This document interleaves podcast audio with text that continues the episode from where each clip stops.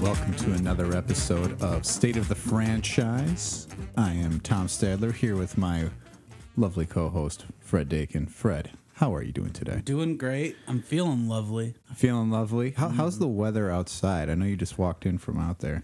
It's really cold and I'm still wearing my shorts. I've noticed like through quarantine, I just switched to all basketball shorts, but nothing long. Mm-hmm. And yeah, it's breezy out there. Yeah, it definitely felt a little chilly. I did go out earlier today. Yeah, you're right. I give you props for being the guy who's like, I'm in shorts until it snows or whatever. Definitely. No, it's uh it's definitely getting cold out. We're hitting the the winter season here, but we're just heating up with this podcast. We're we're keeping it keeping it coming. The content's coming out hot here. it's warm in here. It's like electric. Yeah. We actually had to turn down the heat a little bit earlier today because it was just becoming like scalding after trying to turn it up to keep this place like warm. After our guests got here, After it just our- heated up because Yeah. it was ready. You know, it's a special time. We've got one of our favorite people here. That's exactly it. Hello. Would you like to introduce yourself, mystery guest? Hello, I'm Dan.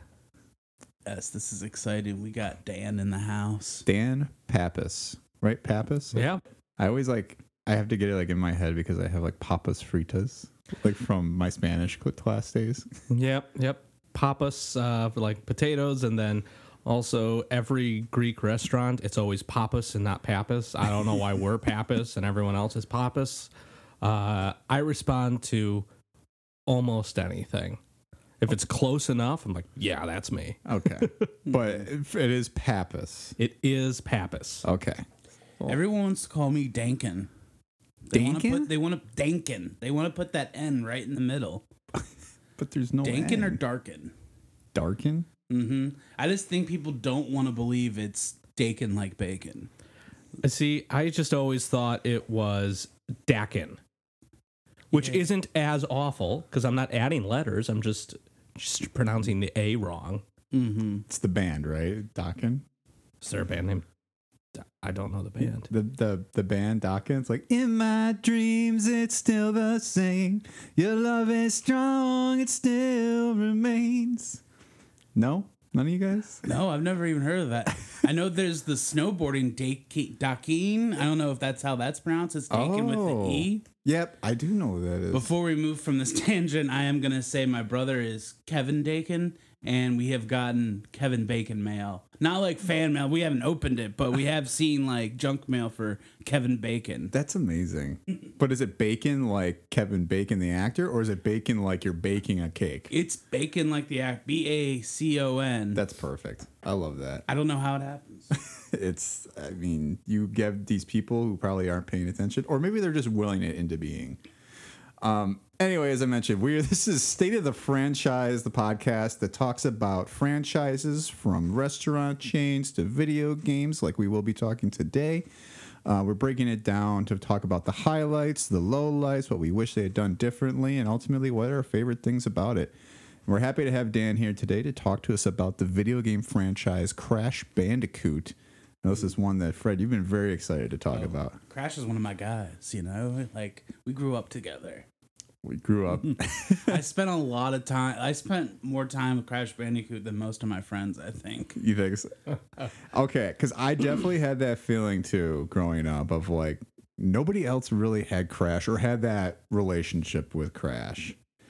So, for those of you who are less familiar with the story of Crash Bandicoot, or really the premise of the whole games altogether, uh, it follows Crash, who is a literal like anthropomorphic bandicoot, sort of like a wombat of sorts, but more Australian, if you want to even give it that perspective, as he works to prevent uh, Dr. Neocortex, his plans for world domination, who uh, also kidnapped Crash's girlfriend Tawna, who is a female bandicoot. Uh, what we find out uh, throughout the game is that Cortex actually genetically created both of these two bandicoots, and so Crash is kind of an escaped experiment. And so that's uh, throughout the first game, just following Crash through those adventures. Then there were two more sequels that follow Crash through islands, space, through time, through water on motorcycles. Crash takes every terrain with hops, skips, and spins and tries to track down the evil Dr. Cortex. So, did I completely miss this whole thing that Cortex made Crash crash? Oh yeah, Is that in the first game? Yeah, that is like the the cutscene that describes it, and Crash gets away. So Cortex was testing, and he had a the the Cortex Vortex is is what the machine is called, Of course. um, and it it is designed to create hyper intelligent animals. Wow. Uh, and so that is why Ripperoo exists, why Koala Kong exists. Uh, realistically, those are the only two animals you fight in the first one. Well, Pinstripe, Or just because he's technically because he's. I don't know how to actually pronounce it but because that's another animal like a potoroo or whatever it's pronou- however it's pronounced. okay. So like he used the Cortex Vortex to make these things, and Crash was supposed to be his general for his army of super intelligent uh, animals. And the something goes wrong with the Cortex Vortex, which I don't know if you want spoilers or not. We've spoiled it. Go ahead. Well, in Crash 4, one of the final levels in the game, you are going through Cortex's castle in 1996. Like the year ah. that you're visiting is 1996, which is hilarious to me. Mm-hmm.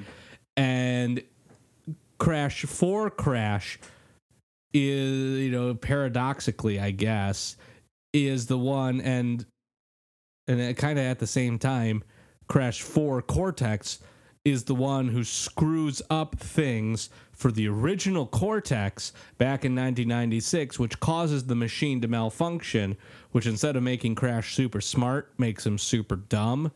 uh, because that's just kind of one of the things. Crash is dumb. Right. Um, and so the machine malfunctions and Crash escapes uh, because of events that they, in theory, retcon in where modern Crash and Cortex going back in time using N. Tropy's, you know, the, the rifts in time that he's making are the ones who set the whole thing in motion and prevent Crash from becoming evil to begin with. wow.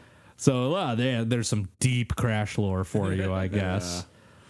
Now, Dan, as our as our subject matter expert this week, how, how, what's your some of your experience? First of all, with Crash Bandicoot the franchise, but maybe just in general, like video games. Like, were you a Sega kid that turned into a Sony kid, or what's your Yeah, I want to tag on to that question. What were your first systems Yep. and all that? First system ever was a PlayStation 1. Oh wow. Okay. Perfect guest. Uh, yeah, I mean, being I was born in 93, PlayStation 1 came out in what, 95, 94? So PlayStation itself launched in September 1995, where so that was a full year before Crash Bandicoot did come out then in 1996. In fact, one year prior. So I was 3 when when it came out and Crash Bandicoot was the first game that we had for it.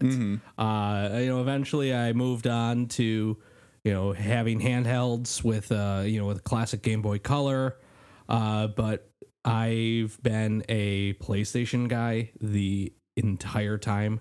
I've never had an Xbox, never had an N64 Really? uh, no Segas. I've never owned any of those uh, systems. It has oh, I take that back. I did have a Wii. Mm. We did have a Wii uh, when that came out in 2006. We did have that. Uh, but other than that, and handhelds, uh, Game Boy, I had a Game Boy Advance, the SP, uh, DS, 3DS, all of that stuff. Had those, but never had a sit down Nintendo system before the Wii. Wow. Uh, so I didn't grow up playing any of those classic games. Like, you know, Mario's cool. Doesn't have a nostalgic, uh, you know, part of my, in my heart. So it was all Sony, all the way. I still love Sony products and, and all of that, and so the the Sony systems. Now, you know, if only I could get my hands on a PlayStation Five, I'd be a little bit happier. Um, but I am happy with uh, Sony, and that's probably going to be a lifelong thing. Yeah, at, at this point. I, I, what I want to know though, Dan. So you have had just nothing but PlayStations as far as consoles outside of Wii. So you don't have like a Series X. You don't have a Switch or anything now. I've been looking at getting a Switch. Mm-hmm. Haven't done it. Okay, Fred, are you a Switch owner? I want to get a Switch, um, and I think this will tie into a lot of what we're going to talk about today. I'm kind of in a point in my life like I don't game as much as I used to, and now when I game, I like think of like the games I have downloaded right now, like Red Dead Redemption or mm-hmm. The Last of Us or Assassin's Creed. These are games that are just not like how the games they were before. These are like really involved games, and it just feels like a chore to kind of get back into games. Uh-huh. And I want that sort of just like turn on and play ability that I think that's what Nintendo still does great. Like you can just throw on the Switch and like play and kind of zone out.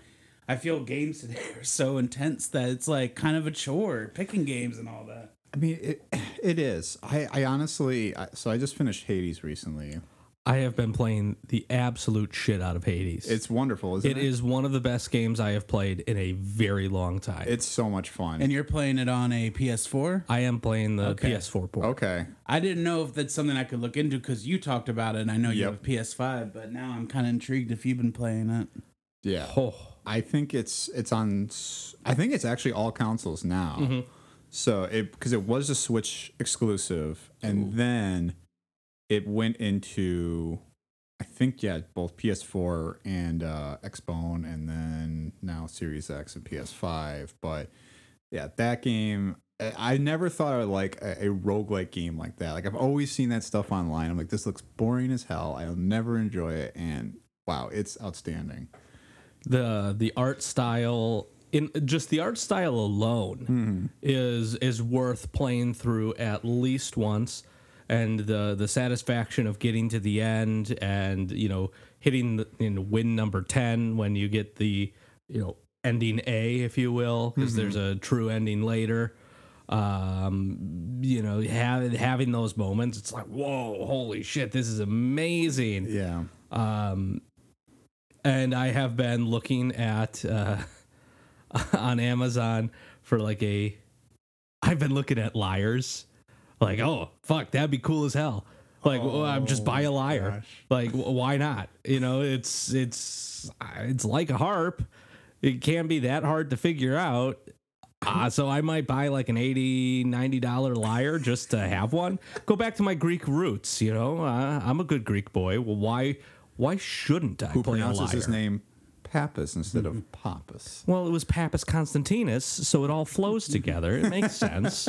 I gotta play this game to know what you, you figure out what a lyre is. Ooh. I'm excited. Don't tell me. I, I Yeah. want to figure it out myself when I play this Hades. I will just say, if you have not been too familiar with like Greek mythology, even if it's just like just barely like learning it, I would definitely recommend just doing a little bit of reading just to kind of get who some of these people are. But well, I've seen like Disney's Hercules quite a few times. you'll be all set then. So does James Woods reprise the role in Hades? Uh, he most certainly does not. Oh. no, This Hades is a little bit more intimidating than James Woods. Have you seen James Woods' Twitter?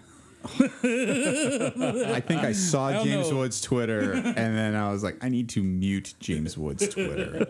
he is too much. So, Tom, not to call you out, you're like the elder statesman of the group, I guess. I just heard him say 93, and I was like, fuck. Yeah. But I got asked, did you have like pre N64 PlayStation systems? Um, yeah. So I did. I had a PlayStation One. So my first system was actually a Sega Genesis. Yeah, I spent a lot of time, kind of like you, had never really owned a Nintendo growing up, unless you're talking kind of like Game Boy, Game Boy Advanced, all that. But yeah, so like when I was like five, I remember going to like Sam's Club and trying Sonic the Hedgehog on a trial. They had it on this big screen because they were trying to show off their TVs and their system at the same time. It's like, here's Sega Genesis and here's Sonic. And I was watching somebody play this, and I just remember being like, this is unbelievable because it was better than NES at that point. Like, it was heads and tails, you know, not knowing that Super Nintendo was like hot on its heels basically around the same time. And so, yeah, I got that. That I mean, I, I love the Sega Genesis. My parents sold it at a rummage sale without oh, even telling me they did that. I was mm-hmm. heartbroken because I would have loved to have had that still, but yeah, I mean, and what actually ushered it out was the fact that I did get a PlayStation right when that came out, Mhm. and yeah, so I was a Sony guy for a long time until the GameCube, and then The cube. started cross cross populating what all my systems between that and um, Xbox 360, then back to PlayStation 4, and then it's just I don't Yeah, know. that's. I feel a lot of people do that path because that's the exact thing I did. And like for my family, my mom, I had an older brother, and I know he was always wanting like a Nintendo, Super Yeah. Nintendo, and they held off. But like once they broke down and got us an N64, the floodgates opened, and then like the next year or whatever, we got a PlayStation. And after that, it was pretty easy street to get anything like that. But it took a while to get that initial system. Sure, was N64 your first one then? That was my first. wow. Okay. And- oh yeah, and that's the one. Like I'm very. It's sad to hear that you didn't ha- like grow up with N64 because I think that might be my favorite system. Like Yeah. it's hard to compare systems because they've gotten better, you know, of course. But like I definitely have the most fondness, but I'm also a very like nostalgic person to a fault. So like, Sure. So when you got that PlayStation, then you were like all over Crash Bandicoot and like That's about because like we would get the systems too, but then I guess it was kind of an arm twist to get games for it. Hmm. I do remember going to KB Toys or Toys R Us like back when they would have it like they would have the games behind glass and you'd have to get like the little ticket or whatever. I remember going with my grandmother when they had a sale and literally all the games I wanted were Crash Bandicoot 1 and 2 and I didn't want anything else. Like I didn't want to diversify. I was like this is my guy. I'm going hard on it. And I think it was cuz it was very similar to the Mario 64 style where it's like different levels. I mean, there's not as much to do in Crash. It's kind of like you have just one objective. But it was that same style worlds that were different, you know, kick ass music. Yeah, the music is actually very catchy. It's stuff that mm-hmm. like I and when you were showing us that video earlier with you listening to the song, I'm like, you can just kind of like bop out to this thing a little bit, and it's pretty mm-hmm. fun. Um, Dan, what was so? What was your experience then? So you started with Crash. Did you keep like getting the games? Did you buy them, or would you like just rent them, or what was your kind of journey with it?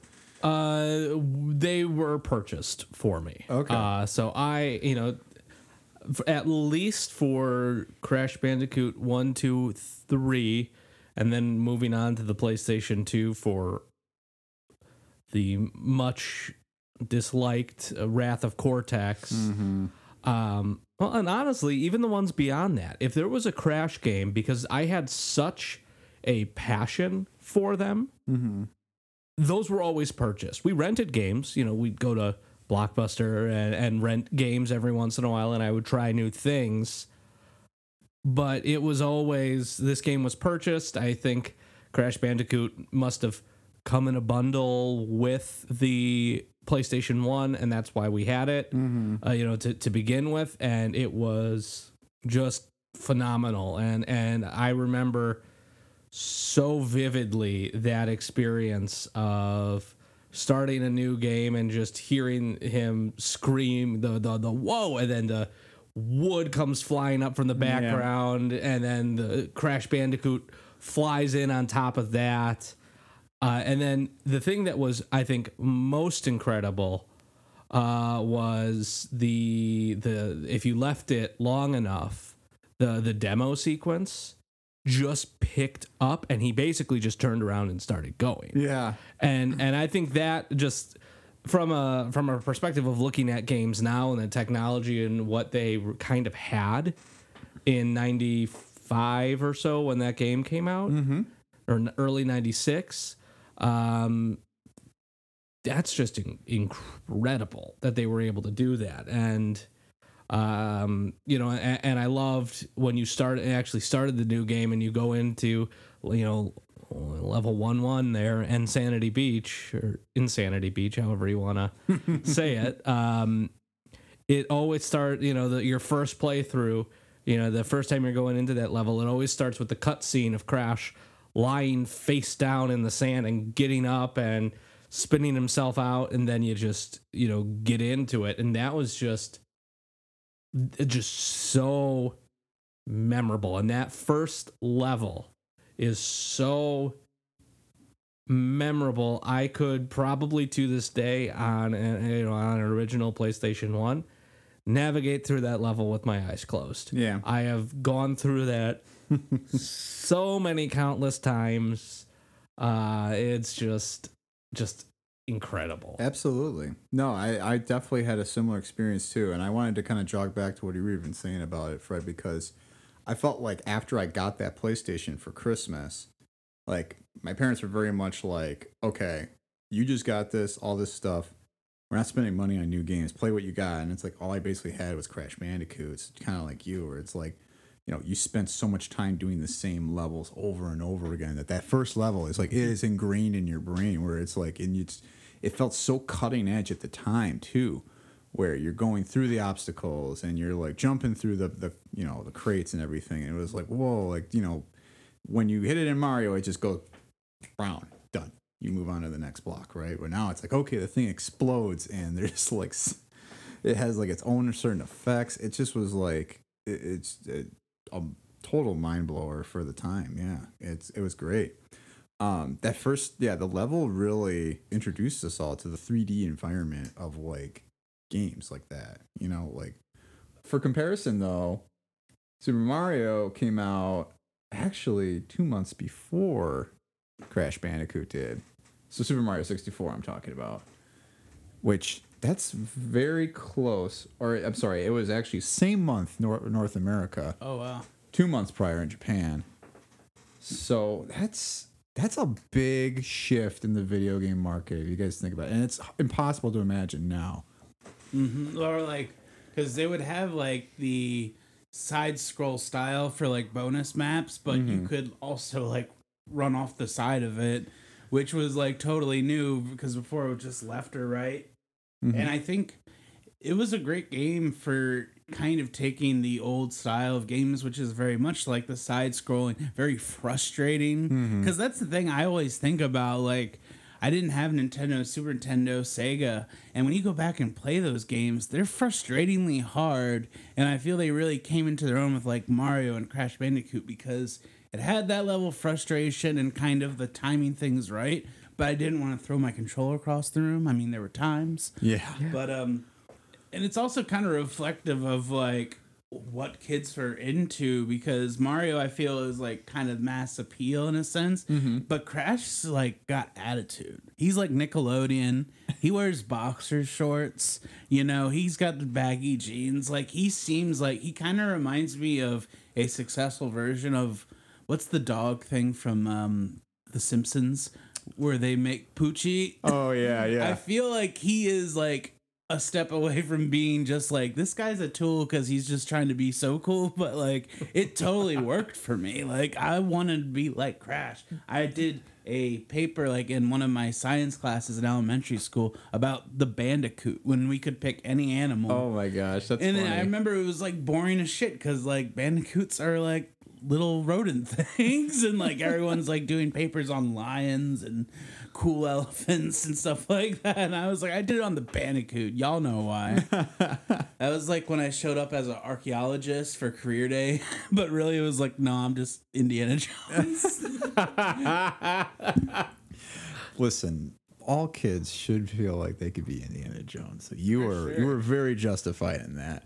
It's funny though you guys are talking about like that feeling of like making a cool character because I feel like there was something about that almost like the counterculture of Nintendo in the mid 90s and I was uh, just remembering this documentary I saw on Netflix called High Score which is like all about the history of like video games like how we got from you know like Atari and like arcades all the way to now. And there's a whole interesting episode about the rise of Sega Genesis and how Sega was really trying to be the counter Nintendo by like we're gonna be the cool kids like system. Like you're gonna be the the dude who's got like a skateboard, you know, and like you wear baggy jeans and all that. And it's just like this like creating like a culture on the system. And I think that is kind of what Sony was trying to do too and it's it's just very interesting to think that like yeah they even built a character that was like very representative of like we want these like skater kids kind of like outside the lines you know the outcasts like we're gonna be there for them and i don't know do we feel like sony is still there or do you think it's changed a little bit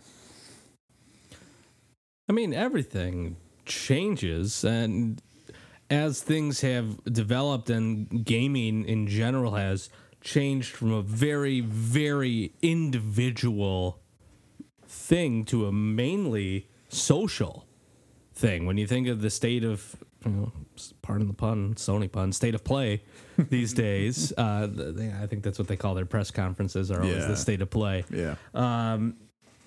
almost every game is geared towards a multiplayer experience.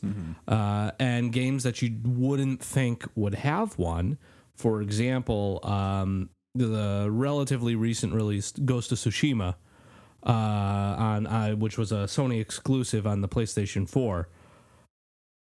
Beautiful story-driven single-player game that they eventually added a multiplayer to. And don't get me wrong, they did it well. They did it surprisingly well for the type of game and gameplay that it was, but it felt so unnecessary. And at at this point in time, I don't think that there is a system for the rebels anymore. You know, th- I hmm. don't think that's a market that exists because now it's about how gaming has become such a large part of culture that gaming is about bringing people together mm-hmm. and systems in you know in the fact that some of them are introducing crossplay and it will eventually be in the next 10 15 20 years it will be one system and just games being developed Yeah. you know I, there will be a point i- in my mind at any rate where either sony or xbox um, stops producing their own individual system and having exclusive games and it becomes this game and you know microsoft is backing this one sony's backing this one but everyone can play on a individual system mm-hmm. the only one that will never go along with that is Nintendo. Nintendo will never do that. Nintendo is their own thing, and that's fine. Yep. But the the rapidly declining difference between the quality of a PlayStation system, of an Xbox, and even playing on a PC, they, they are going to be the same machine within the next couple of years. For sure. Well, unless you count Cyberpunk, in which case you can't play it on anywhere but PC. and, Pre- and even on PC, it doesn't run that great Yeah. either. Well, that's that. We're not talking about that game. yeah. Well, it's kind of like you're saying that the systems are afraid to be niche because they're not going to make as much money. Is kind of like the vibe I'm getting from that. And it was interesting. You said like you're talking about uh, the Ghost of Tsushima, how like it's character driven, and that's just something like you would you wouldn't have thought of like video game characters having arcs and story like points like they because back in the day it was like they were creating iconic characters that were mostly just uh you know it was just a visual thing. Like i made a list like banjo and kazooie is very much like they don't really have they have personality but it's very much in like their physicality or Laura Croft, I don't think in the original games had very much of a personality or like story to it. But now when you play the games, I don't know if you guys played like more modern ones, it's mm-hmm. very like the story driven. I think that's kind of interesting because video games are just a completely different animal today No. versus then. You're right. And something that I think helped change that narrative a- and change it is the sticking on brand here and and, and on theme Naughty Dog. And Naughty Dog's departure from when they uh, lost the rights to of Crash Bandicoot after Game Three, and uh, Universal Studios took over, and that's when we got Crash Team Racing and Crash Bash and all of the bad Crash games in between. Whoa. Let's not call Crash Bash a bad game. We'll, we'll get to that, I imagine. But when Naughty Dog comes back and they come out with the original Uncharted, mm-hmm. on, which was not quite a launch title, it was about a year after the release of the PlayStation 3 mm-hmm. was Uncharted. Mm-hmm. And then just a, a game that felt like you were playing a movie. yeah. And then you get to Uncharted 2, and that if you just took the gameplay elements out or took the minimum amount of gameplay and went from point A to point B to telling the story, that could have been release it in theaters as is. Like Yeah. that That mo- was- that game was a movie. And that was And it like was the phenomenal. commercials for it. I remember it was like, my girlfriend's so dumb. She doesn't know I'm playing a video game. Well, Actually, I do remember. I, I I had forgotten about those ads, but as soon as you said it, and then it would cut to the PlayStation executive who was like, "Ah, well, actually, PlayStation." I, I do remember those now. I had blocked those out. it, it is uh, it is funny though because it has been such a tremendous evolution for them to be like from a company where I mean just to kind of get into the history a little bit even now talking about how they were they were basically just trying to develop like the concepts like you were talking about Fred where it's like we just want a character like I know Crash when they originally developed him in like 94 he was Willie the Wombat Yep. which they thought Willie was an inappropriate term, and we're gonna call him like Wuzzy. They're like, can you call him like Woozy or something like that? And they're like, what's wrong with Willie? Like, and I guess at the time, you know, he had a lot of immature kids, probably. penis the wombat. Penis. so they eventually changed his name to Crash because of that reason. But um, to even pick up off of that, you know, talking about how they had were truly trying to develop for that time. They're like, we're going to make a 3D environment game. They called it the Sonic's ass game because they're like, we're just going to be staring at like Sonic's ass the entire time. Which I mean, think about Sonic Adventure. If you guys played that, that's exactly what that is. You are literally looking at his back the whole time. Um, and it's just it's crazy that it did go through that evolution where really it was all about how can we develop something new to like you know something that feels similar that is different to now yeah like they said like dan was just talking about now it really is like can we make the best story? Can we make the best looking mm-hmm. thing too? I mean i think they were still trying to do that from a different perspective. I mean now it looks like blocky and all like you know? Well, and that yeah, of course, it looks blocky now. yeah but but then. but even still the amount of depth and color that they were able to create in that environment with what they could do with the technology of the PlayStation. And and all of the different settings that they were able to uh, jam pack into that game. Uh, you know, from being in jungles, the the uh, running up a river, jumping on logs and lily pads and stuff, going up a river, and honestly, water looks pretty darn good. it still does for Um, sure you know, and and slightly different gameplay styles in it as well. You know, running to and from the camera. You know, you know when you're running towards the camera on the boulder levels. Um, Scary bear. Yeah. you know, and uh, the the couple of levels where you get to ride a hog, and you, there's a couple of different gameplay styles and elements. The boss fights have all of these different elements to them that it's phenomenal what they were able to do with that technology, and it's honestly not that far removed from the 32-bit consoles. It's really you know PlayStation it's in that same neighborhood of the N64 with the 64 bit. I think the PlayStation is a little bit more with the way that disc technology could read at that time. Yeah. So you could graphically do more, but just incredible. Are you guys familiar with the whole history of how Sony came, like the PlayStation came to be? Yeah. I, well, I am. I have not.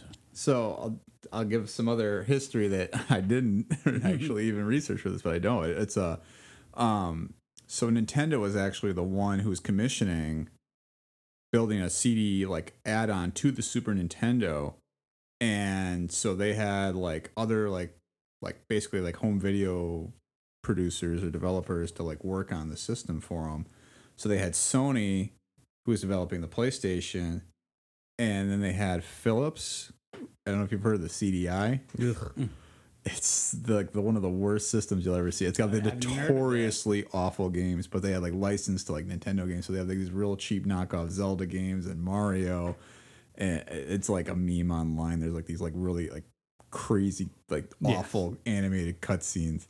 But um Yeah, but Sony realized they were sitting on like something really good. They're like, we don't need Nintendo. We're just gonna go do our own thing, and then that's how the PlayStation came to be. Oh wow. And Nintendo just completely curbed the other way. Like, well, I don't know. The CD technology is what we want to do. We're gonna go develop more cartridges, do N64. You know, before finally getting on the GameCube. We're like, we're gonna come up with little like slider sized CDs. Which even just thinking about the size of some of the games that they got on those tiny micro discs like uh-huh. that, that's incredible too.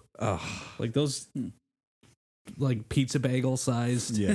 which checks out because what you know early 2000s is when gamecube came out so yeah of course the height of the pizza bagel craze yes. they got their pizza bagel discs One pizza's on a GameCube. Can I have pizza anytime Oh God, I miss the GameCube. That was such a wonderful system. Yeah, that one was. I remember when it came out, I was like, I don't want that, and then going to a friend's house and it just like being a game changer for me. It was the Spider-Man movie game, Oh, wow. which just like for movie game, I think that was one of the best like movie games because like you were able to do the Spider-Man flying like kind of free form through the city, which I feel like everyone wanted to do. Yeah. It, oh man, I love. There are so many Spider-Man games. I mean, the most recent one on PlayStation Four, now five, is probably the best one by oh, far. for sure. But it so so much fun playing those old Spider-Man, even the movie games. I were so loved like even the PlayStation and then 64 Spider-Man games. I thought those were pretty fun. Oh yeah, not Superman though. yeah, they couldn't really crack that one. yeah. I also was gonna say about like how Crash Bandicoot and even I'll add this to Mario kind of made like a big difference in that style of game, like this level based kind of side scroller style, is that it kind of not the first Crash, but Crash two and three kind of gave you the option of five levels to choose from, mm-hmm. which is pretty like kind of a big deal because you think about any other game, it's like you're starting with this level Yep. and you have to go through. It was kind of nice, like being able to have choices. yeah I did like that. It was something I actually kind of forgot about until I really started to like replay the N. Sane trilogy and um was even doing like the walkthrough or doing some playthrough watching. It's just like remembering like, oh my gosh, that felt so innovative at the time that you could kind of pick your portal. Like it was a little bit like Super Mario 64 where like you jump in the paintings and you go into a new level. But like I still just like the way that they always were like, we're gonna try and add a little more element of you know something different than what you saw before. Even though the the play kind of all felt the same in each of those games. I don't know. I, that's something that I, I wanted to kind of talk about here as we get even into like the highlights of the series too. You know like one two and three i remember all being very fun but you know do you guys feel like there was like a significant step up with each of the games or was it very i don't know or did it feel similar i guess? There's um, i- in my mind there's absolutely a step up between all three games mm-hmm. which is incredible seeing as each game was released a year apart from the last. Mm-hmm. You know crash 1 in 96 97 and 98 uh, and then crash 2 and 3 released exactly a year later. They were both released on halloween uh, on in 97 and 98 respectively. Um, and and what they did from crash 1 to crash 2 was uh, you know implementing the warp rooms uh, you know as you talked about but then they added s- just uh, you know uh, just so many more movement options in in crash 2 with the addition of being able to slide and do the crouch jump uh, Body and- slam. and, and body slam which were the the three main motion changes but then they added the you know and not used much but you, there was the the jetpack motion you know Yeah. movement there were um you know the the levels where you're uh you do get to ride uh polar uh polar bear was the polar the polar bear um that that you get to do uh, and then they do have you know uh, some side scrolling sections and but the thing that they added for replayability was having multiple endings uh, as to whether or not you know because you beat the game just by getting all the crystals but there is the secret ending if you find all 42 of the gems. Um, and the replayability and finding the secret warp room with all of the hidden levels and the you know that have a secret gem or lead you to a different path in a different level that unlocks you know something else or that's how you get the, you know one of the colored gems. And you know the, i specifically remember being frustrated to no end as a kid seeing the red gem hanging in the air in level three snow go um, just looking at that gem and not being able to get it. And you know as an adult watching speedrun videos and stuff seeing people like break the game and do the techno you know the the super specific techs to like oh jump again in the air somehow and and uh and and get that gem without having to go the long and difficult way around uh makes my the you know my past self sad um or the big add-on for two and three was the use of the analog stick, right? Because you couldn't use the analog in the first one. Yeah. Yeah, that is true. That is true. But then they expand on the movement options even more in Crash 3 with the addition of the double jump, the um, the tornado spin, so you could actually kind of glide a little bit. Um, and then, you know, ways to kind of navigate levels and put things out of the way with the bazooka. And then lastly, by adding the time trials, to be able to go through levels and you know you think that's all well and good and then you finally beat the game and you get the super run ability where it's like oh well now i can actually get all of those you know i can attempt to get the platinum rec- you know relics and and go through that it took this initial concept it expanded on it in two which i think some of the best level design uh, was in two. I loved the level design in two. I think if there's one that i go back and replay more than the others it is two. Uh, but then three takes it to that next level where it adds all of the cool stuff, you know, the motorcycle stuff like that. I think Yeah. Crash 3 highlights the we want Crash to be cool as hell kind of aesthetic because he gets to go scuba diving. He, you know, his sister comes in as a rad, you know, rad late 90s girl power move. She gets to ride a tiger. She did dress a lot like a member of the Babysitters Club, and I was very much like, yes. um, you know, but then each of them gets a level where they get to um, fly a plane, and then the uh, the fourth boss when you're fighting N. Gin in Crash Three, you get to you play as Coco instead, um, or is it? Do they combine powers at some point? I think they combine powers in the second half of the fight or Yeah, something. I'm trying to remember Um, too between three and four because I know in four it's like you can kind of like switch between them a little bit. Yeah, quick, but- four you can play as either throughout the entire game, which is a nice touch. And they play exactly the same, so it's not like there's a benefit to playing as one or the other. And it's if you want to play as Coco, you play as Coco, and it's great. And Yeah. uh, yeah, Yeah, I did. I do want to talk about four at some point too, but yeah, what was your experience with one through three, Fred? You agree? Um, I so I definitely throw on. I'll jump ahead. I have the remastered, and I throw that on quite a bit. And back in the day, it was all about two for me because I didn't own three. That was something that I did get to play a little, but it was something I always wanted. But now when I go back, I actually really enjoy one. But I think it it's benefited by having the remastered copy and be able to do all those extra movements you couldn't do in the original one. Um, the thing that I also want to bring up about like why I like the game so much is I love the bosses. Yes. Like just the character stuff they have, and I was curious, like, what are your guys' like? Who are your guys when it comes to the bosses?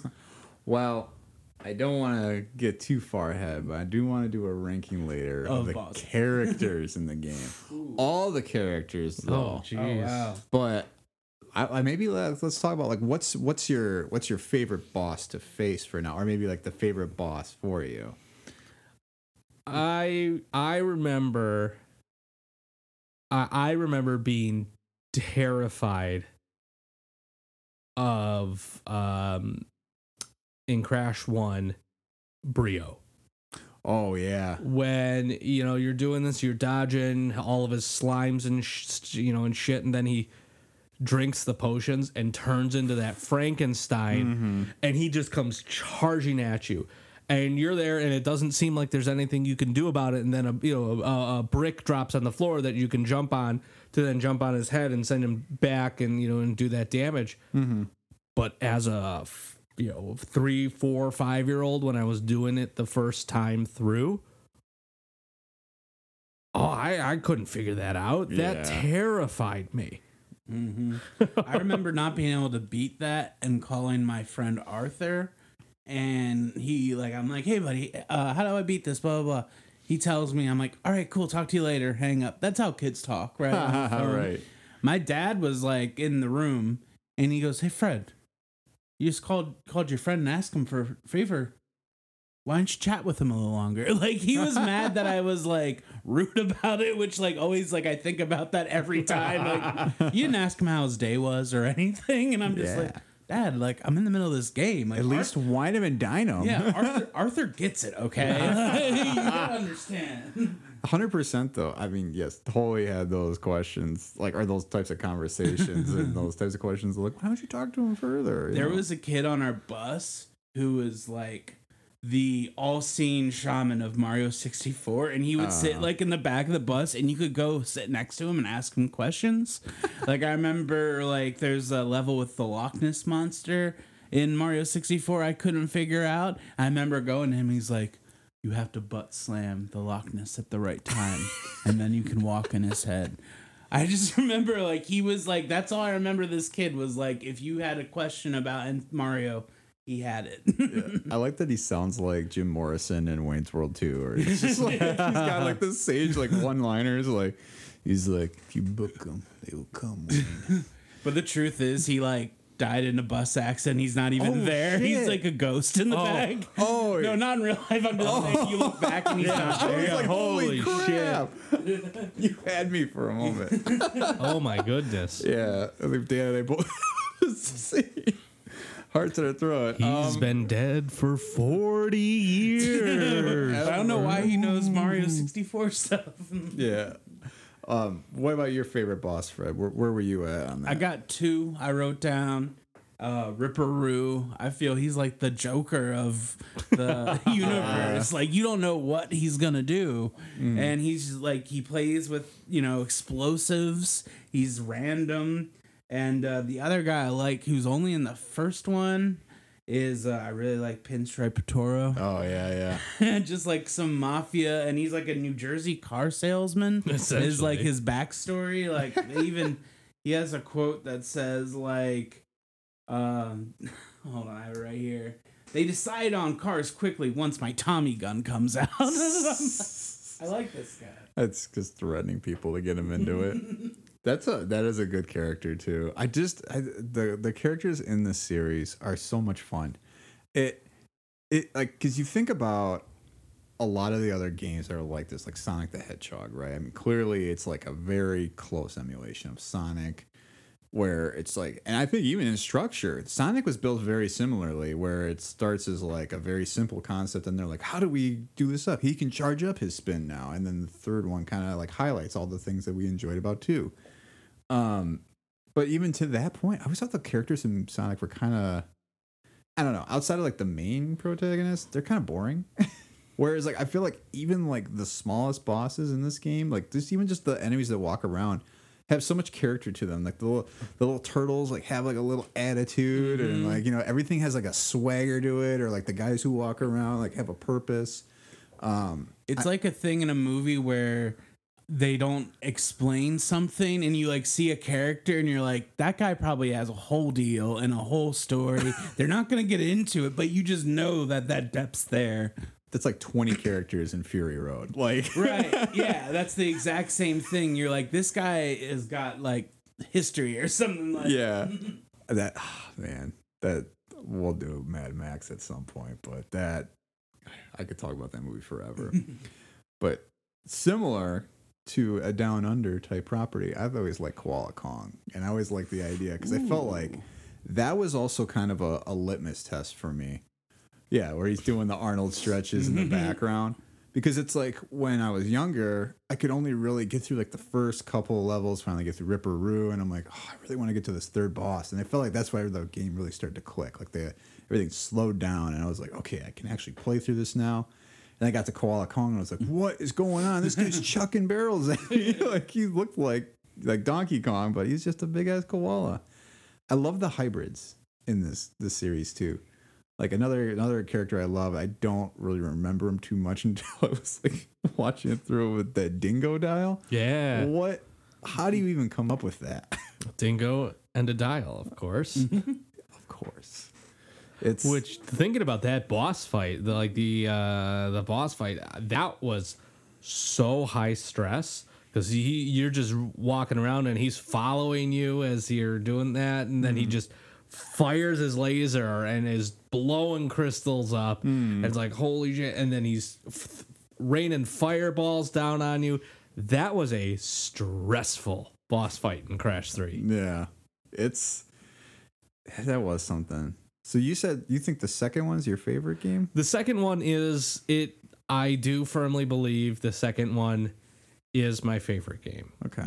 There are less levels in the second game that I think about and go, oh man, you know, versus, you know, three. And there's definitely some levels in one that are a uh, a big roadblock, uh, Like the specifically. towers.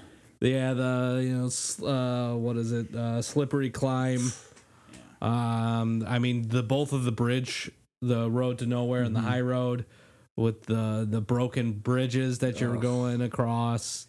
Um, you know those levels, and then honestly, some of the factory levels in Crash One as well, just like Cortex Power and um, They'll break you. Yeah. you know they're just and I think toxic waste, toxic. Oh, fuck.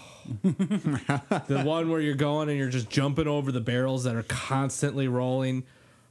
Boy, is that level frustrating. Yeah. Um, but you know, just Crash Two, I think has great environments. I loved that all of the different warp rooms were themed. You know, you got your first classic jungle runes, feels like Crash, and then you go up a floor and it's like, oh, this is an ice cave. Like this is so cool. You go up again and all of a sudden you're in like a flooded sewer and there's water in the warp room, uh, which is just such a cool concept.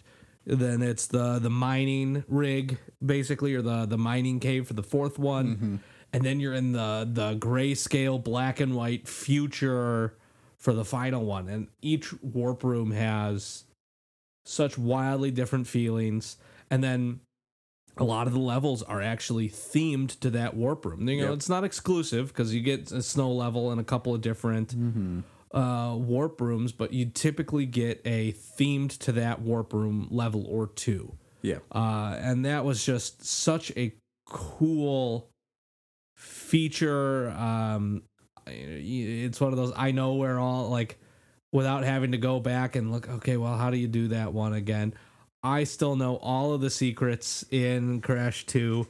I can go through it like, oh, I remember this is the you know this is the spot where the nitro crates aren't real and you have to mm-hmm. go up those and that takes you to the pink gem. Mm-hmm. And you know i remember all of that stuff with that game. And i that one is the you know just the best. And i i remember loving the N. Gin boss fight in that game Yeah. where you're just standing on the platform throwing wumpas at him like yeah you know here we go just throwing fruit you know trying to get through you know that boss and you know the komodo brothers were great Yeah. um I just faced off with them before I got here. Oh, man. um it's just you know the only lack the, the only truly lackluster boss fight is the last one where you're just chasing cortex through- on the jetpack through the Right. I I asteroid do field remember that. Yeah. that's honestly the only lackluster part of it you know especially considering how tough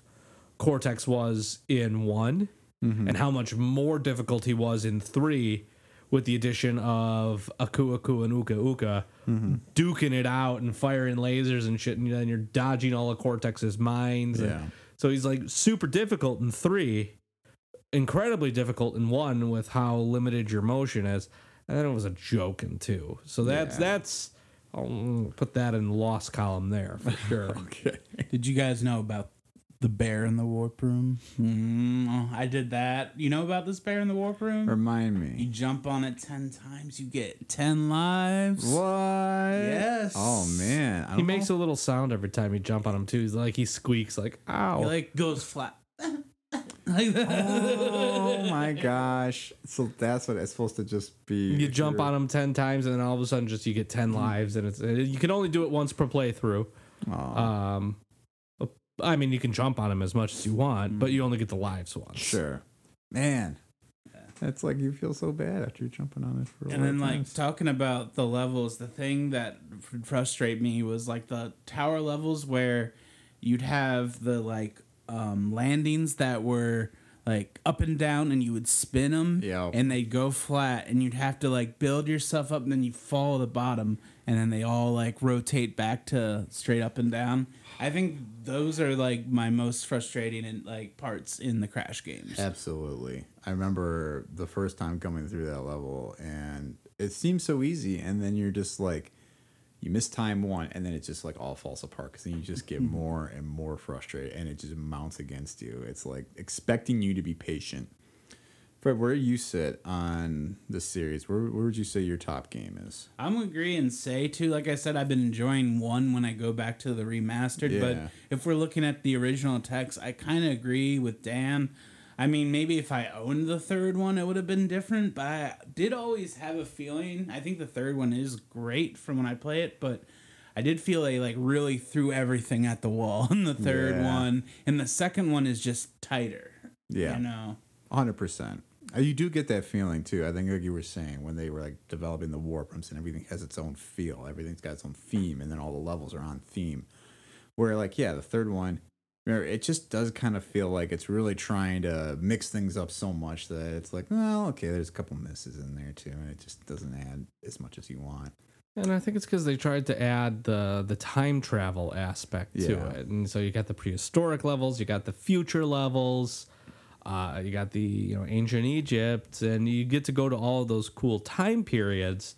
And so because they took most of their time and effort into elaborating on all of that, the warp rooms have significantly less character, especially because it's all one connected room. Uh, and I think if that wasn't the case, if it was like Crash 2 where you went from floor to floor, I think that would make a difference. But because they had one room with five paths that you progressively unlocked, and you could kind of see like the shadow of each warp room uh, in the background, which honestly, very cool. Right. um, but because it was all connected and all 25 portals to all 25 levels are technically all on this you know at the same time. Granted you know they hide things beneath and they don't load them until you get a certain distance and they all pop up and it's a nice cool effect. But it, it's not as it's not as tight It's something as- about leveling up. You literally get to level up to the next warp room. It's true. Ah, that was a cool feature. I definitely did remember loving two when I first played it, and it's been a long while since I played the very original. Because when I played it on the N. Sane Trilogy, I played it for a little bit, and you know, and then you get distracted by something else or mm-hmm. whatever comes along. But you know, one of the games that I know we haven't gotten to talk about yet, and you mentioned this earlier, Dan, because it's like the quality dropped off once like Universal lost their licensing, um, and you get into these games that are really trying to emulate like the Mario parties and stuff. But I remember playing Crash Bash a lot, and it wasn't amazing, but boy, you could have fun with it. Oh, I played it a lot too, and Yeah. I really enjoyed it to a point.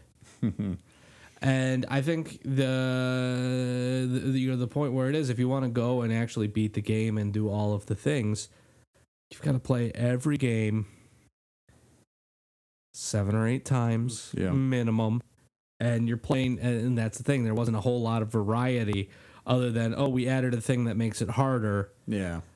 and you had to play it in each warp room in that game added a new game in general but so there were like seven total games but then it was just ramping the difficulty and then even to get through on the story it was best you had to win three times. Yeah. So even to get through on the story and just do the story, which you know, it's been a while, so I don't remember if you could just play through and get the crystals and call it good, or if you eventually had to go back and start getting some of the gems in order to progress. I don't I don't remember that. I think you did.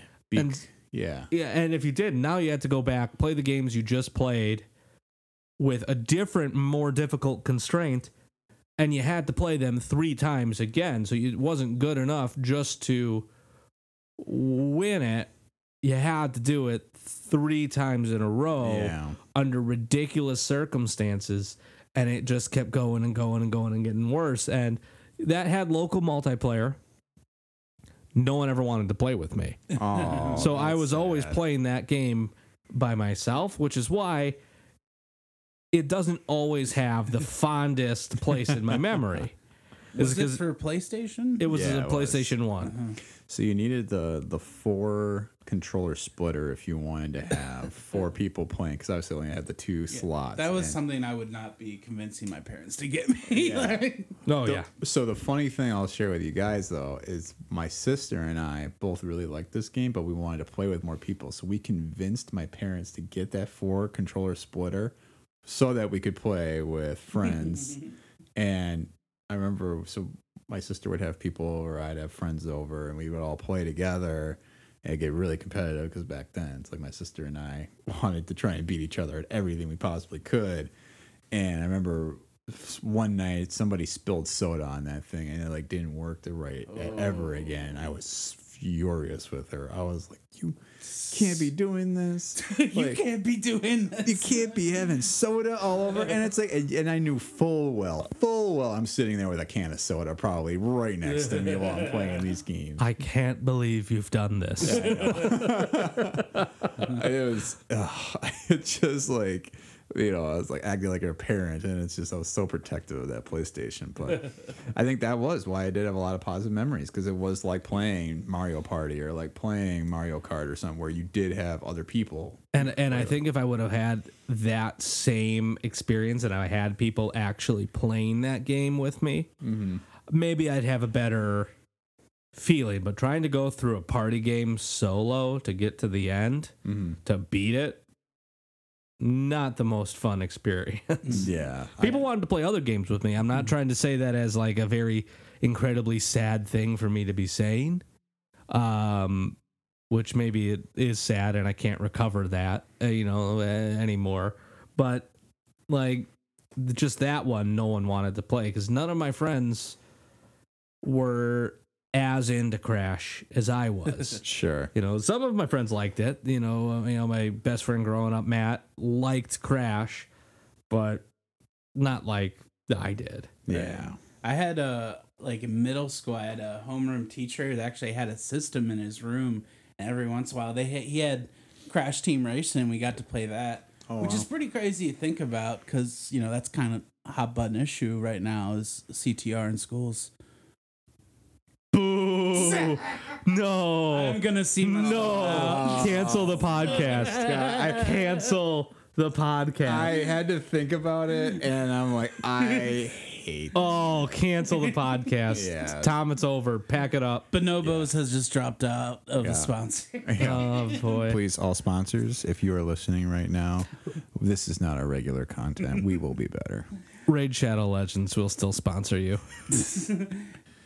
All right, so as we move forward here, we're going to enter our segment that we do every week called Coulda, Woulda, Shoulda, which is where we discuss things that we wish the franchise maybe would have done differently or maybe just done it all. Um, things they could have improved upon or tried that they didn't do before. Uh, I think with Crash, there's definitely something to it because when you think about how they did try to kind of depart from it after the third one and get into like the racing game that we were just talking about and to get into like Crash Bash. It, it really felt like they were really trying to push forward this whole thing of like we're gonna get into that multiplayer thing that you were talking about earlier, Fred. Like that's kind of the the or I'm sorry, you not you, but uh Dan was making that mention. I don't know. Everybody's talking. It just all goes.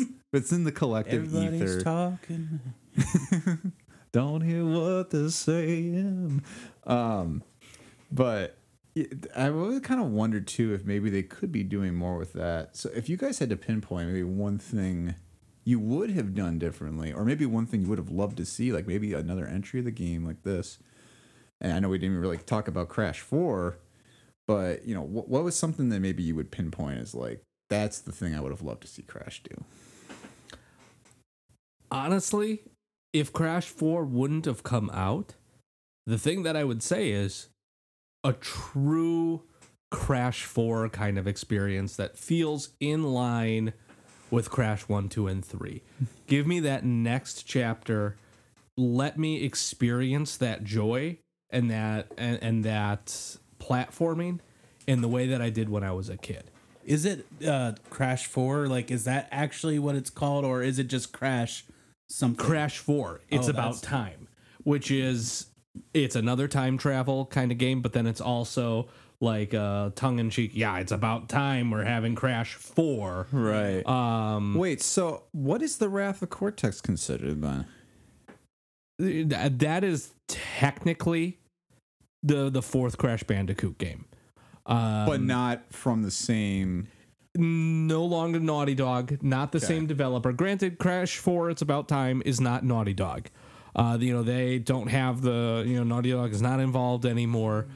But Crash 4 was meant to take place immediately after the events of Crash 3 or so.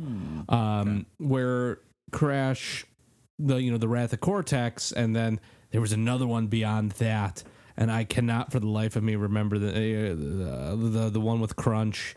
I think is in the title of that one. Is it? It's not Twin Sanity, is it? Twin Sanity had nothing to do with Wrath of Cortex. Twin Sanity is phenomenal. That there is something about that game that I absolutely love. Uh, that one is such a departure from the traditional Crash formula, th- but it's done in a way that actually worked. Um, Because yeah, it looks like we had after Wrath of Cortex. Next year was the Huge Adventure. which was a uh, DS game? uh, Like not a a, DS. Uh, it was a Game Boy Advance game. Okay. And then N-Tranced, Crash. What- N-Tranced was another uh, uh, Game Boy Advance game. Okay. Nitro Kart. Was PlayStation 2 the sort of sequel to Crash Team Racing, just not as good? Yep. Purple Ripto's Revenge or That Rampage. That sorry. was the uh, the crossover. So there was Crash Purple and Spyro Orange. They got crossover games where they were fighting each other's villains. Oh wow. uh, and and whatnot. It was kind of it was a neat concept. It was not executed incredibly well. Crash Tag Team Racing then. An even worse racing game. So basically, they were like this. Their like the- racing games went downhill. This was the era though of like all like you're gonna have two drivers on your go karts because you had Double Dash, you had like Sonic Racing. And and I think this was Sony trying to you know what was popular with Nintendo was oh Mario Party, Mario mm-hmm. Kart, all of these new Mario Kart games. Well, our flag, you know, our flagship mascot Crash, who realistically was one of, if not the only Sony PlayStation family friendly mascot. yeah, You know, he's got to do what Mario's doing. Did And he I- ever play golf? Crash never played golf.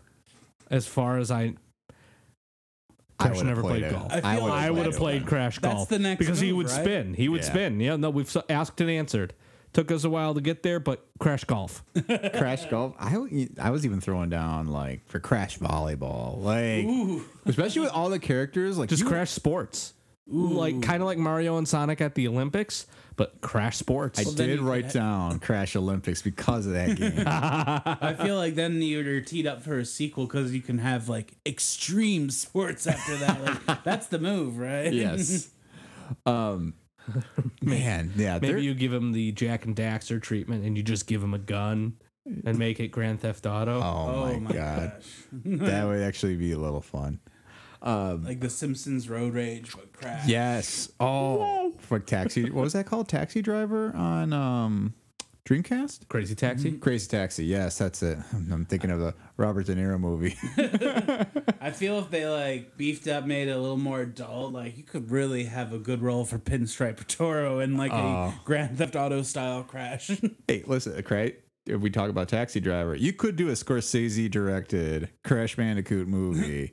well, that leads into my woulda, coulda, shoulda. Was I?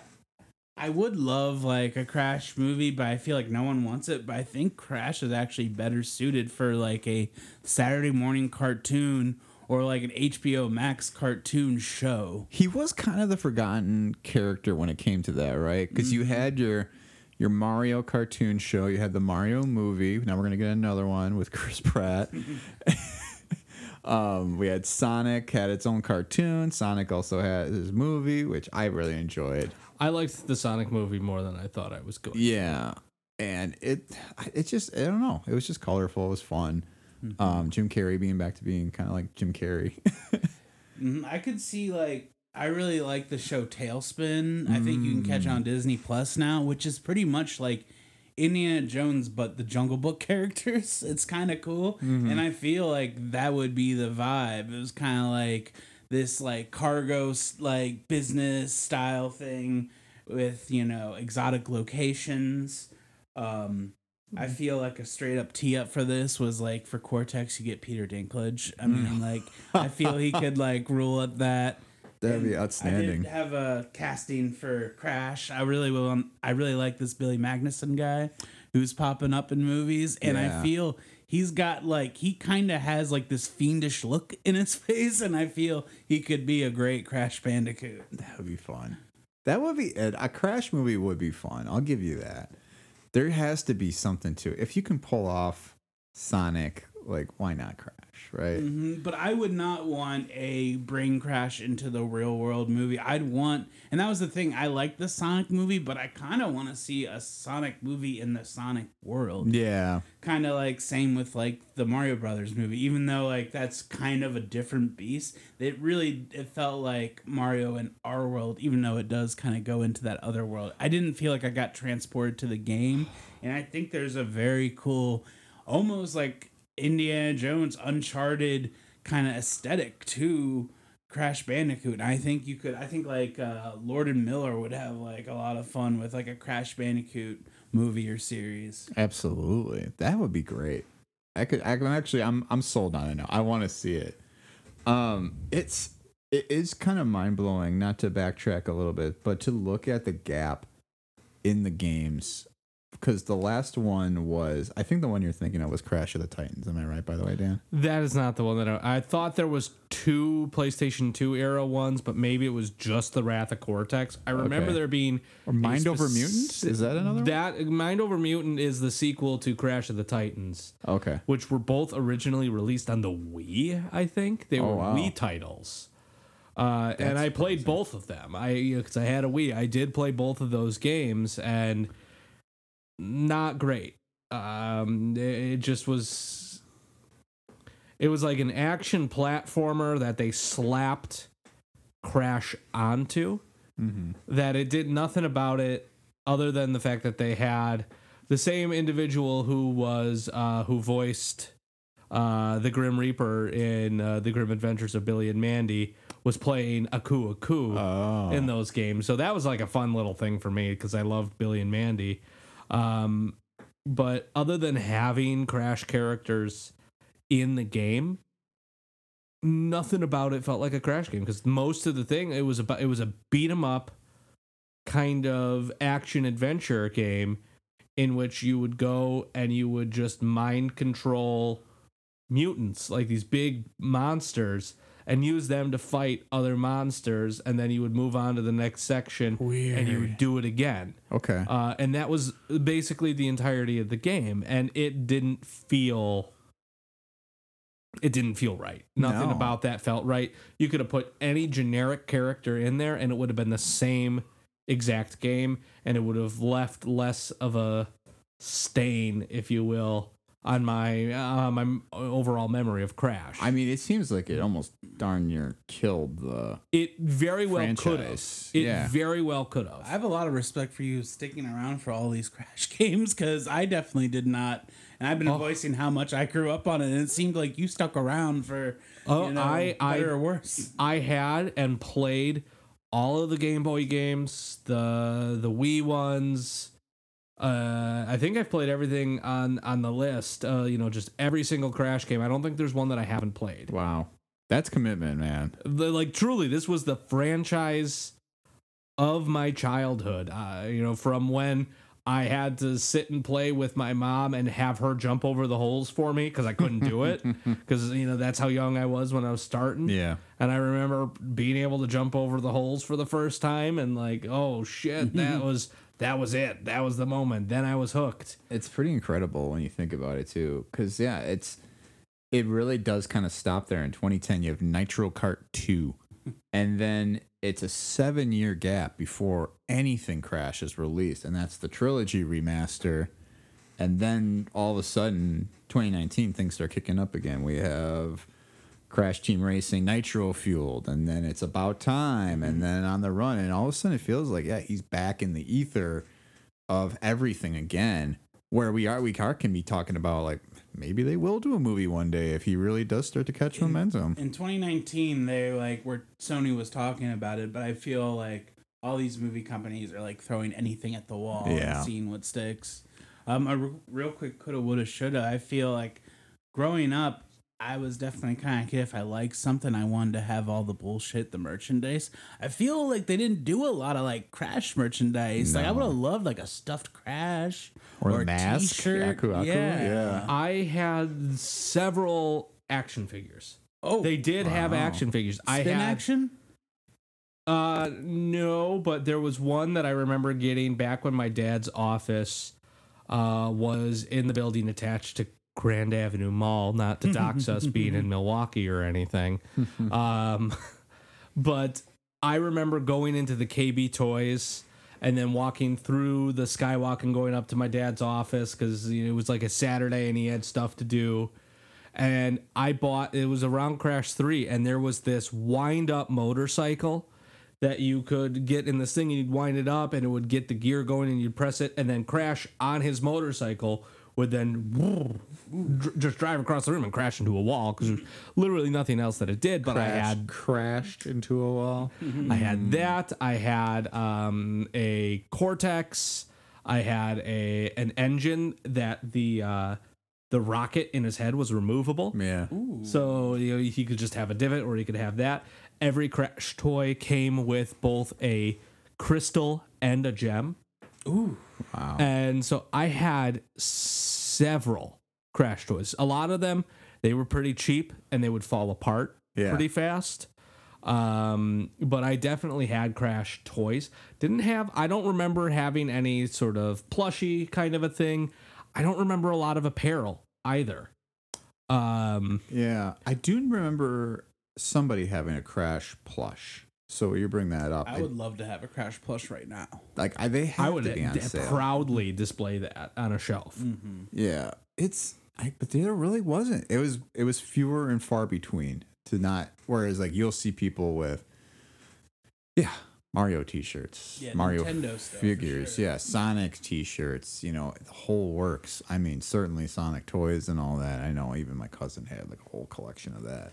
I actually want to get to our power rankings here because rather than have us rank the games, which feels like the obvious thing, since there's a lot of games, I think it's pretty clear where, where we sit on But you see, the right thing now. is, a lot of them are S tier, and then like the rest are F tier. Like that's the thing. It's they're either great or they are garbage. which is such a yeah you don't see that a lot with the game series but it does feel like crash is rare where we've only been talking really about the first three and then the newest ones um but for the power rankings this week we do this rank we do this segment every week uh i want to ask you guys who are your favorite characters who are your who are your top three characters from the entire series and if this is too off guard i can go first Why don't you take us take us? Yeah, take us through lead? your All right. thought process. So I won't give too many thoughts onto them, other than I honestly just kind of love the aesthetic of some of these guys. Because Dingodile, again, what what a blend of two animals. and when you are listening to this guy talk, and he's like, uh, sounds like a car salesman on the TV, and he's like, "Come on down to Dingodile's diner," and it's that's just fun. Like you you've got basically like I don't know, like a Paul Hogan. If you put him in a crocodile and he ate a dingo, but he it, it took on that form. That's not a lump of fruit. They turned him into this beautiful country bumpkin, yeah. and uh, yeah, no, di- I, I, I'm here for that. Dingodile seems like it's a it's a top tier type animal, type person, type character, whatever you want. Uh, then number two, I, I did put Embryo, Nitrus Brio, and mostly because when I played this when I was younger, he always reminded me of Sideshow Mel, and I love Sideshow Mel from The Simpsons because of that that look on him, and and I always imagine that even though I've heard Nitrus Brio like talk in the games, I always imagine him sounding like Sideshow Mel, like Mr. Cortex, I'll get that bandicoot. it's just, and I know that's not, but that's what his voice should be. Um, and then three, I was really torn up here because I felt like, oh, I've got two villains. I got to go with one of the, the the good characters in the game because Aku Aku has always been a favorite of mine. But I think I had to I had to call an audible at this last minute. I went Ripper Roo because Ripper Roo does have that big Joker energy, that BJE. Um, According to his wiki, he used to be like a doctor, and like Cortex drove him insane with testing. wow, that reminded me of something I want to talk about real quick when we wrap the show up. But I, I want to hear your guys' choices first. But yes, that's that's a great little like story for him, where it's like here's the arc of how he even got insane. It's just too fun. I'll just throw out mine real quick, just because I kind of already said like, yeah, Ripper Roo, and like I don't know, I love this that gangster Potoroo. Yeah. he looks like Michael Imperioli from like The Sopranos, and I think like if they ever make a TV show, just get him and have him do his like Sopranos character. Yeah. and um like and then like just definitely crash like i mean one thing we didn't talk about was like his dancing he pretty much does like the what is this the crotch exclamation Yeah, point? the, the, the Generation X from WWE. That's oh, it's so fun. so like yeah i'll just throw it to those i definitely had a crush on his sister it's not a big deal Like, oh, anthropomorphic babes. Oh, That's what we're here for. Oh boy. All right, Dan, take us take us home. Uh, so I would say uh, the the first part, you know, first uh, character that comes to mind is uh, is actually Papu Papu, um, because I just remember how just memorable that first boss was because it didn't that like playing Crash One, it didn't feel like a game that was going to necessarily have boss fights. Yeah. And then you get into a small room and there's Papu Papu, his butt crack is out. He's spinning around and trying to clobber you. Like I love Papu Papu. Um I love uh I love Koala Kong um mostly because of the uh if you beat the game with all of the gems and you take like the the secret exit through the Great Hall level and you get the early end to the game without having to fight Cortex. Uh like narratively Tawna leaves Crash for Koala Kong and they just go off together and that is for some reason hilarious to me. um the, uh, you know and so just Koala Kong and just the, the the fact that he's throwing boulders at you, he's Arnold flexing like you were talking about or like he was just iconic uh, in that regard.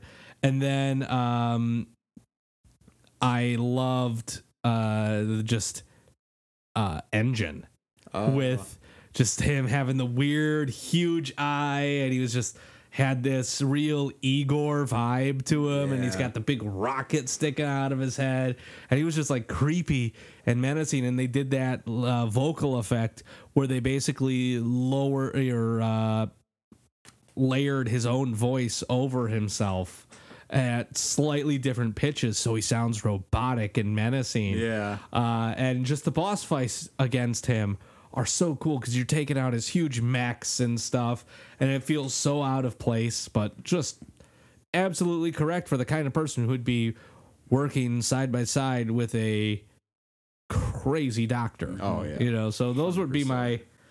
Yeah, I know I went with three villains, but But the but villains are they're great. they're they're great. That's okay. And that's why I think it leads itself better to a TV show than a movie because you have these handful of villains and they could be like the villain of the week, and you have Cortex as like the main oh, bad. yeah. So you could really dive into all these villains. And I also want to say with Papu, Papu, right? That's the first guy. Yeah. Character, and I think this goes for all the bosses. There's something immensely gratifying about the jump onto the villain and the bounce off and the noise yeah. just like the boom and just I don't know something about that is like almost like ASMR for me. I love it. right? I do love he just jumps on these things. Mm-hmm. Um, actually, on that note, that's about our time for this week. I think Didn't I say Dan was gonna be a good guest? you you did I say knew it, and Dan, you were a fantastic guest. Was there anything you would like to plug before you go here today? Uh, well, I guess the only thing that I would have to plug um, is for all of our friends in the Milwaukee area. Uh, come down to come visit us at the uh, the Interchange Theater Cooperative. Uh, it is a uh, a cooperative improv theater located here in Milwaukee, Wisconsin. Um, we've got a great set of, uh, well, just a great space in general uh, that, that we're doing shows every weekend.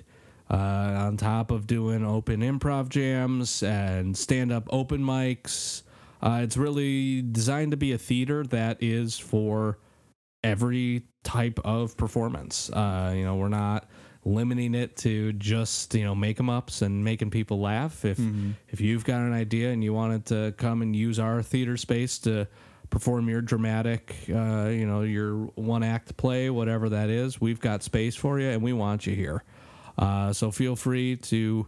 Uh, check us out in person or online at www.interchangetheater.com. Thanks, Dan. Yep, that's the interchangetheater.com. Uh, Fred, any closing thoughts from you or anything you want to share? No, I'll just tack on to that. Um, you might see me there at the interchange doing some make 'em ups and some bits, or at least just hanging by the bar trying to convince Dan to give me a free drink or something. Listen, we're not saying that there's going to be free drinks there, but if you do grease the right palms, you, if you, might increase your chances. what if people come in and drop our podcast name? Like, what kind of discount are we looking at? Best I can do is 10% if they also buy membership ownership in in the in the cooperative. So That's a deal. if you if you if you buy a lifetime membership uh, to to be a member owner of the co-op, I'll give you 10% off on every drink you purchase for the rest of your life at the Interchange Theater. That's a deal. That's good. I like that a lot. All right. Thank you so much for everyone for listening today, and we will see you next time here on the State of the Franchise podcast. So long. Bye. Thanks again for tuning into this week's episode. If you like what you are hearing, please remember to rate and review us. It really does help in getting our name out there. We are available now on Apple Podcasts, Spotify, or wherever you get your podcasts. And stay tuned for next episode where we'll be doing our first annual pizza franchise tournament, where we'll be doing some blind taste testing and a lot more fun to be had. We'll look forward to seeing you then. Take care.